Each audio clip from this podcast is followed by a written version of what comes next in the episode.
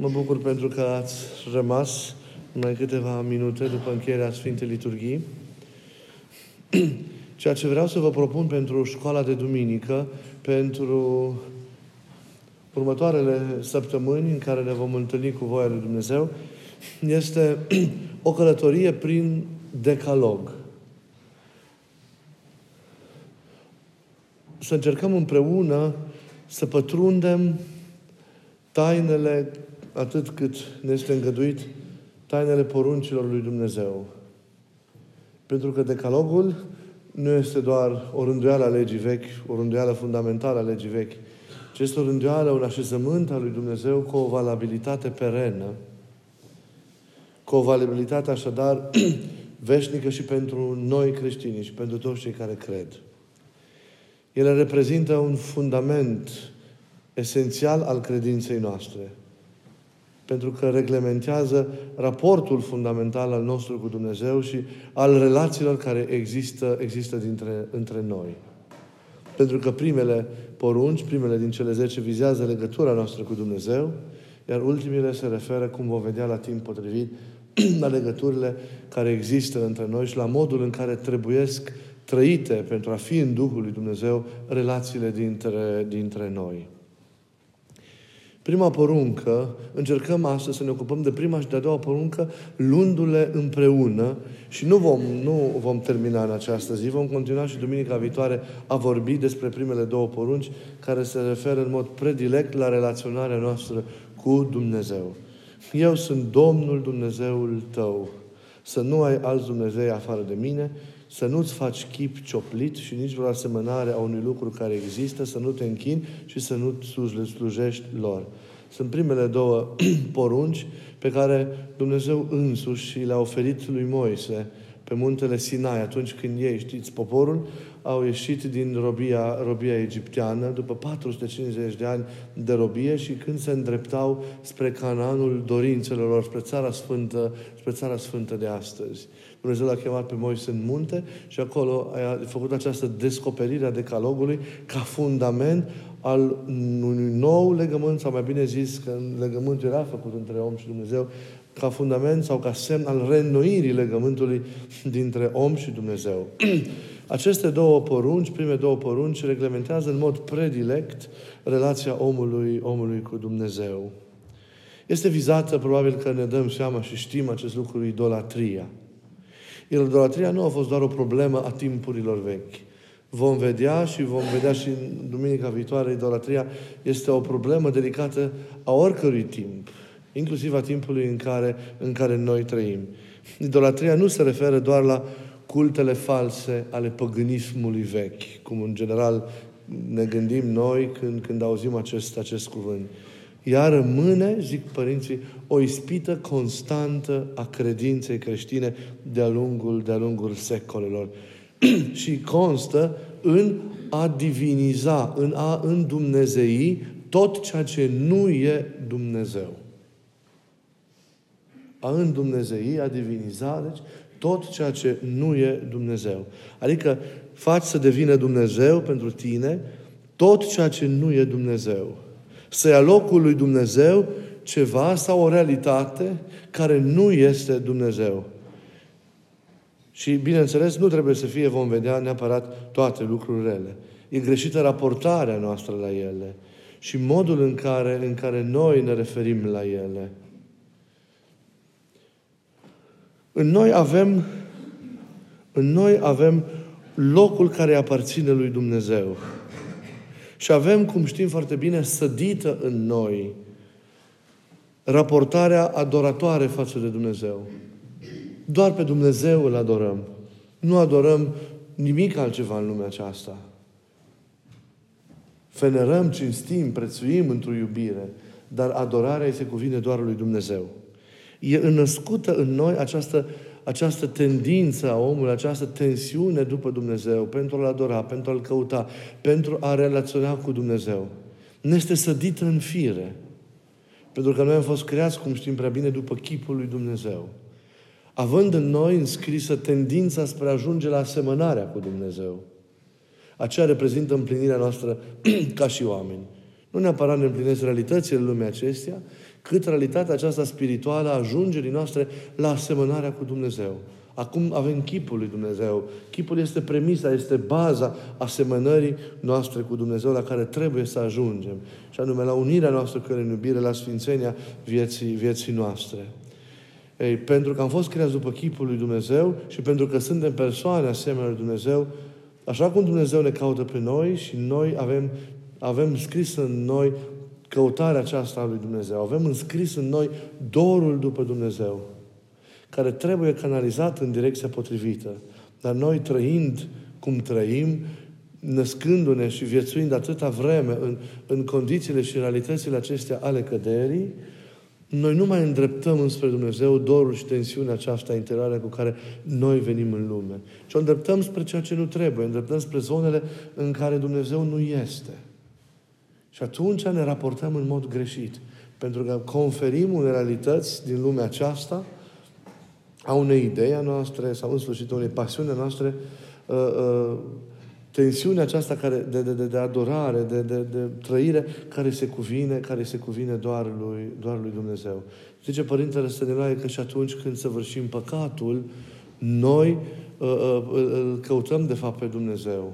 Nu mă îndreptăm spre realități nefirești, dorul acesta după Dumnezeu, dar căutându-l într-o direcție negreșită, evident nu-l găsim, nu-l găsim niciodată și sfârșim printr-o nefericită robie din care cu multă greutate reușim mai târziu să ne, să ne eliberăm. Deci este în noi înscrisă putința aceasta slujirii împlinitoare a lui Dumnezeu. Când e vorba de idolatrie, această, această această destinație, acestei tensiuni cu care noi venim în lume, se comută. Locul este luat, nu? Iar slujirea se formează pe acest altceva ce nu poate fi axă a vieții noastre, ce nu ne poate da împlinirea adevărată ne oferă doar o împlinire amăgitoare, o, o împlinire pentru un timp, pentru o vreme, în categoriile oricum căzute ale lumii acesteia, dar nu este o împlinire care cu adevărat să ne, să ne, să ne împlinească. Noi pentru El am fost creați. Amintiți-vă cât de frumos zicea fericitul Augustin, din Tine sunt, Doamne, și neliniștită este inima mea până nu se va odihni întru, întru Tine. Ce e un Dumnezeu cu ghilimele de rigoare așa, în planul existențial. E ceea ce stă în centrul propriei vieți și de care depinde ceea ce se face și ceea ce se gândește, evident, de către noi, ca și, ca și oameni. Ființa umană nu trăiește fără a se centra pe Dumnezeu. Lumea oferă însă, vom vedea, alte centre. Însă omul vine și așa, așa, așa este creat de către Dumnezeu pentru a se centra în Dumnezeu. Pentru a se centra, pentru a se fixa pe Dumnezeu. Constituția omului așa este, Constituția aceea originală, frumoasă, nerăpusă de cădere. Este, omul este teocentric sau cristocentric. Adică este, este, este, este creat pentru a se centra pe Dumnezeu pentru a se centra clar pe Hristos prin care Tatăl ne, ne, ne, ne îmbrățișează și ne revendică pentru sine. Ei, când Hristos devine axa verticală a existenței mele, când El devine punctul meu esențial de referință, de la care pornesc toate și spre care se susțin toate, eu funcționez cu adevărat. Căderea ne-a debusolat, căderea ne-a, ne-a, ne-a tulburat și a făcut ca omul să-și găsească alte centre de raportare pentru viața sa care îi dau oarește care împlinire, în locul însă unei împliniri adevărate. Nu înseamnă că omul nu se mai poate focusa pe altceva, ba da. Deci este vorba de, de, de, de, de tensiunea aceasta originară pe care o are omul pentru Dumnezeu. Noi am fost făcuți pentru El. Noi am fost făcuți, și vă ziceam acest lucru în atâtea alte ocazii, cum Părintele Stănoaie zicea, ca să fim parteneri a unui veșnic dialog cu Dumnezeu. Dumnezeu ne-a făcut pe noi, oamenii, ca să poartă un dialog de iubire veșnic cu noi. Și împlinirea noastră stă în Dumnezeu. Din păcate, punctul acesta de referință central al vieții noastre nu este Dumnezeu tot timpul. De aceea, de aceea apar și problemele care, care apar. Ei, și noi ce facem? În locul lui Dumnezeu introducem alte realități pe care le, le, le slujim cu toată energia noastră, cu toată forța noastră, cu toată ființa noastră, legătura cu Dumnezeu, rămânând o realitate colaterală a vieții noastre, un ceva ce este așa la, la etc. vieții noastre. Nu, nu mai rămâne acel esențial. Dumnezeu e Cel care ne va momenti cel mult, cel mai bine, din când în când. Dar nu este realitatea aceea de temelie a existenței noastre la care ne raportăm mereu și prin care noi trăim viața noastră, trăim experiența existenței noastre în această, în această lume. Ei, și atunci aducem alte realități. Lumea oferă, zicea cineva, supermarketul unor idoli mereu noi și mereu și mereu atractivi, care pot să fie imagini, pot să fie idei, pot să fie roluri, pot să fie păcate, pot să fie pasiuni, pot să fie oameni sau propria ta, poate să fie propria ta imagine, propriul tău succes, succesul tău personal, profesia ta, câștigul tău și așa mai departe. Sunt atâtea realități care tind și reușesc să ia locul lui Dumnezeu din viața, din viața omului. Dacă structura interioară a omului e aceea unui templu, în care locul cel mai adânc al inimii este altarul și în care este, care este la rândul locul de odihnă al lui Dumnezeu, omul l-a dat afară pe Dumnezeu cu bună știință, prin căderea adamică, dar și prin alegerile personale pe care le-a făcut și a așezat în locul lui Dumnezeu aceste realități cărora le-a conferit un statut pe care ele nu îl au. I-au, le-a conferit fără ca să o facă de cele mai multe ori raț, înțelegător, rațional, cu bună știință acest lucru. Niște calități, niște atribute care sunt dumnezeiești și care nu sunt al lui Dumnezeu. Și de aceea se agață într-un mod nefirești, de aceea apar atâtea probleme și atâtea tensiuni, cum știm foarte bine, în viața, în viața omului. Și să știți, dincolo de toată această enumerare, de fapt și părinții arată, cel mai mare idol pe care omul îl slujește este propria sa persoană. De aceea, egoismul, ca, ca fiu predilect al mândriei care a produs din zorii existenței atâtea ravagi în viața noastră, în viața lumii, egoismul este de cele mai multe ori cu fiii săi, ce se nasc de, ce se nasc de acolo, este așezat în locul lui Dumnezeu. Omul le-a văzut. Nu le face pe toate prin raportare la Dumnezeu. Gândul omului nu mai e gândul lui Dumnezeu, voința omului nu mai e voința lui Dumnezeu. E propria sa părere, e propriul său gând. Omul le face pe toate după cum îi se pare, după cum crede, după cum, cum, cum își imaginează că ar trebui să fie cumva, cumva, cumva lucrurile. Totul rămâne sau cade în funcție de modul în care uh, uh, reacționează sau îi se pare regulă proprii sale voințe.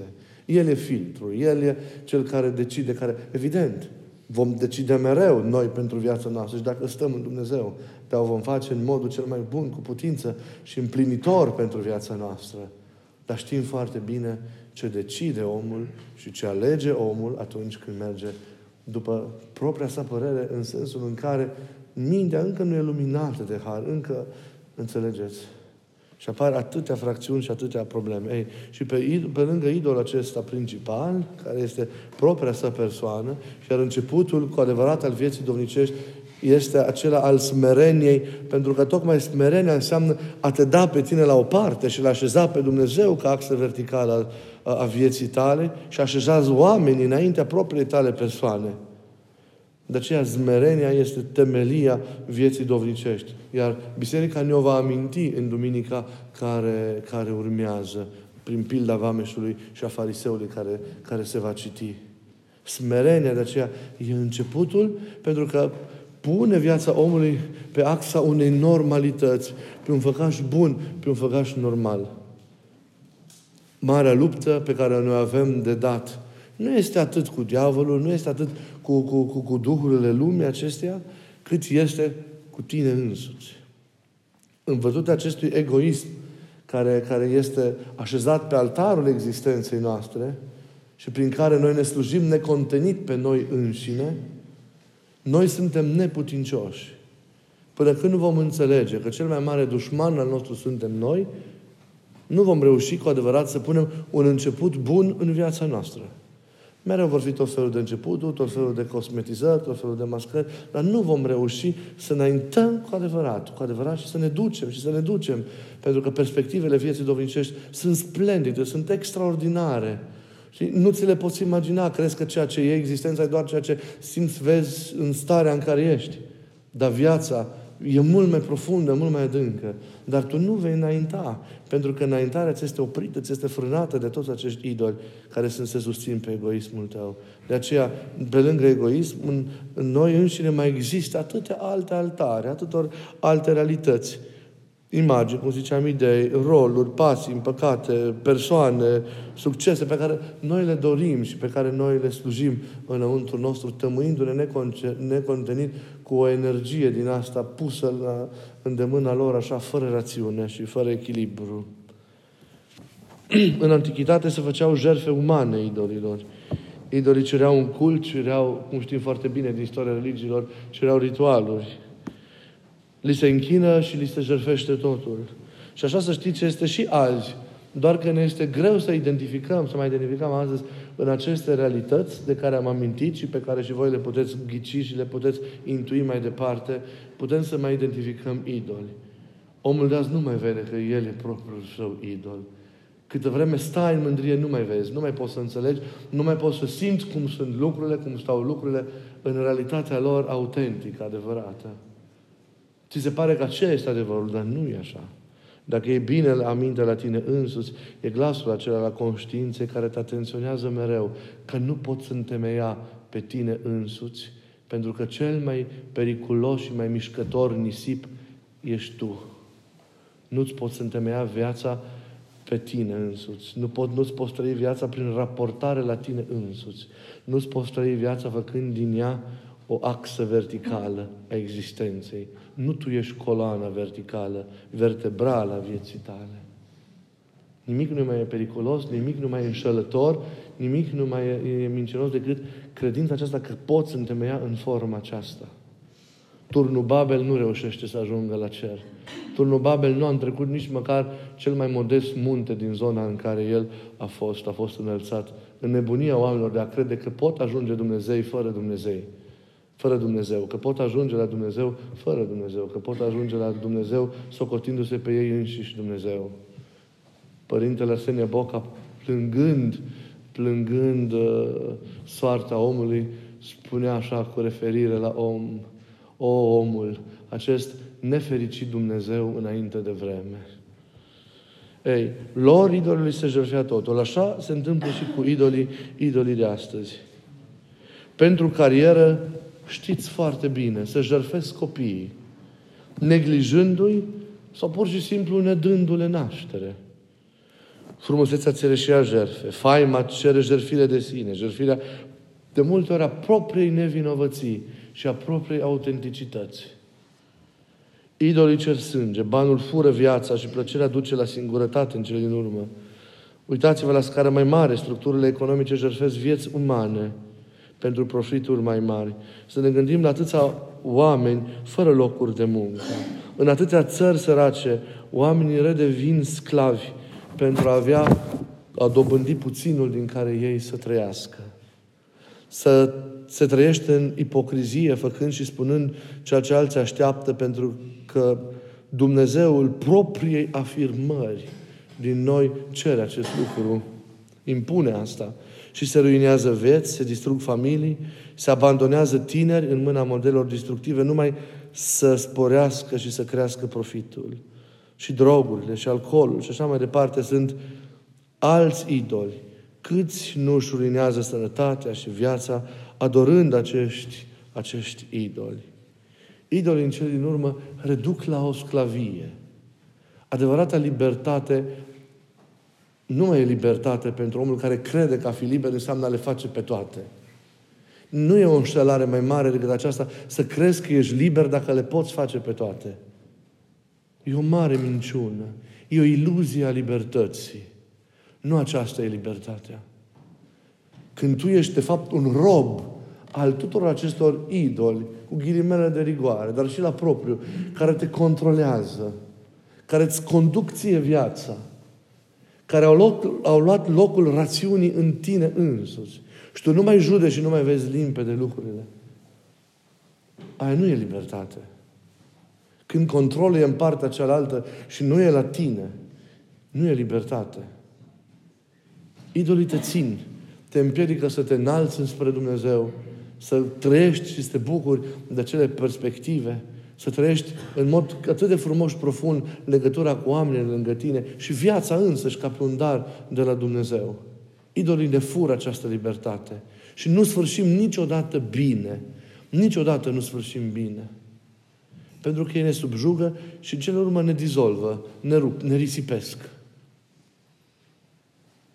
E ca și când am stat la baza unui munte. Credem că tot ce e, e acolo. Am vrea să mergem mai sus, dar nu putem. Pentru că ceva ne ține mereu pe loc. Dar adevărata splendoare unui munte, și voi știți că mulți ați fost în acest sezon, nu e la baza muntelui. Adevărata splendoare e pe culmi. Acolo unde sunt acele peisaje pe care poate doar în visele mai vezi, acolo unde ți se pare că muntele atinge cerul și albastru nesfârșit al acestuia. Acolo e frumusețea, nu la bază. Viața e mai mult decât a trăi împiedicat și afundat în noroiul de aici. Ori idolii, fără ca să ne dăm seama, ne țin în noroiul de aici. Chemarea este să, să ne trezim. Să cerem lui Dumnezeu duh de discernământ. Să nu credem că slujim ceva bun, că noi slujim de fapt un Dumnezeu fals. Și vedeți că în spatele tuturor acestor realități idolatre din viața noastră este o existență personală care susține prezența lor și implicarea lor în viața noastră. Nu slujim unei pofte pur și simplu, nu slujim unei realități pur și simplu.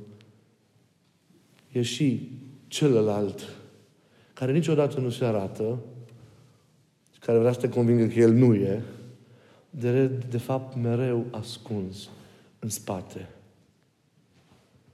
Cine, cine susține idolatria e susținut de cei în spatele idolilor, să știți. De aceea părinții și în vechime și cu siguranță și astăzi, dacă ar fi, ar spune că idolii sunt demoni. Cultul adevăratului Dumnezeu îi se opune cultul acesta idolatru dar care acum, în timpurile noastre, este cosmetizat și mascat și îmbrăcat atât de frumos. Să nu ne pierdem viața și să nu ne ratăm împlinirea și misiunea, slujind la altarul la care nu trebuie. Să avem grijă la ce altar slujim. Că există aparența asta binului care înșală. Să cerem duc de discernământ, de înțelepciune, să cerem putința aceasta de a deschide ochii și de a înțelege unde suntem și ce avem de făcut. Idolii deci reduc la sclavie. Promit fericire, dar de fapt în cele din urmă nu o dau. Ce fericire să-ți dea toate astea? În cele din urmă te saturi. Ele nu o societate nesfârșită. La un moment dat nu o să mai poți. Sfârșești în singurătate și în disperare în cele din urmă. Și se ajunge să se trăiască așa, plăsând, oamenii ajung să trăiască purtându-se într-un vârtej din asta și în cele în urmă satisfacția aceea nu ajunge. Rezultatul pe care îl vor nu vine niciodată. Idolii promit viața, dar, vedeți, în realitate o fură, o iau, o răpesc, o confiscă. Dumnezeul adevărat nu cere viața. Dumnezeul adevărat oferă viața. Pentru că El e viața însăși. Și oferă o oferă omului ca un cadou, ca pe cel mai neprețuit cadou.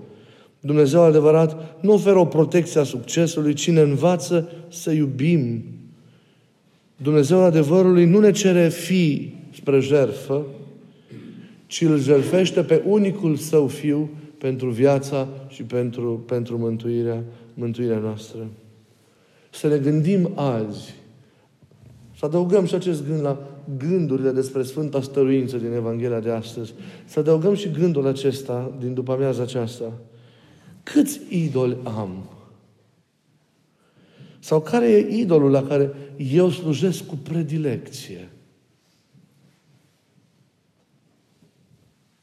A recunoaște e un început bun. E un început de har. Un început al iubirii. De ce zic al iubirii? Pentru că dacă priviți cu atenție și profunzime, idolii sunt cei care fură, de fapt, iubirea. Iubirea e incompatibilă cu idolatria, zic părinții. Dacă un ceva devine absolut, atunci e mai important decât un soț, decât o soție, decât un copil, decât o prietenie și așa mai departe. Alipirea de un obiect, de o realitate de aceasta, de o idee, pasiune, eu știu ce preocupare, ne face orbi fără, față de iubire. A merge către idoli înseamnă a-i renega în celor pe cei dragi. Idolii ne fură iubirea, ne fac orbi față de iubire. Pentru a iubi cu adevărat, să știți, trebuie să fim liberi de orice idol. Doar atunci când ești liber, poți iubi. Doar atunci când ești liber, poți zbura. Doar atunci când ești liber, te înalți. Doar atunci când ești liber, trăiești cu adevărat. Doar atunci când ești liber, urci statornic către adevărata mulțumire, către adevărata împlinire a vieții. În rest, e o minciună, e o iluzie. Iar idolatria de azi oferă atâta iluzie oamenilor. De aceea e nevoie de trezvie și de discernământ. Și să ne rugăm pentru lucrurile acestea. Și continuăm cu îngăduința voastră și duminica viitoare reflexiile noastre pe tema aceasta a idolatriei. Să ne ajute Dumnezeu să slujim cu toată inima și cu toată ființa doar lui Dumnezeu și să trăim în dragoste și în pace, mereu și în bucurie unii cu ceilalți. Să aveți o duminică liniștită și bucuroasă.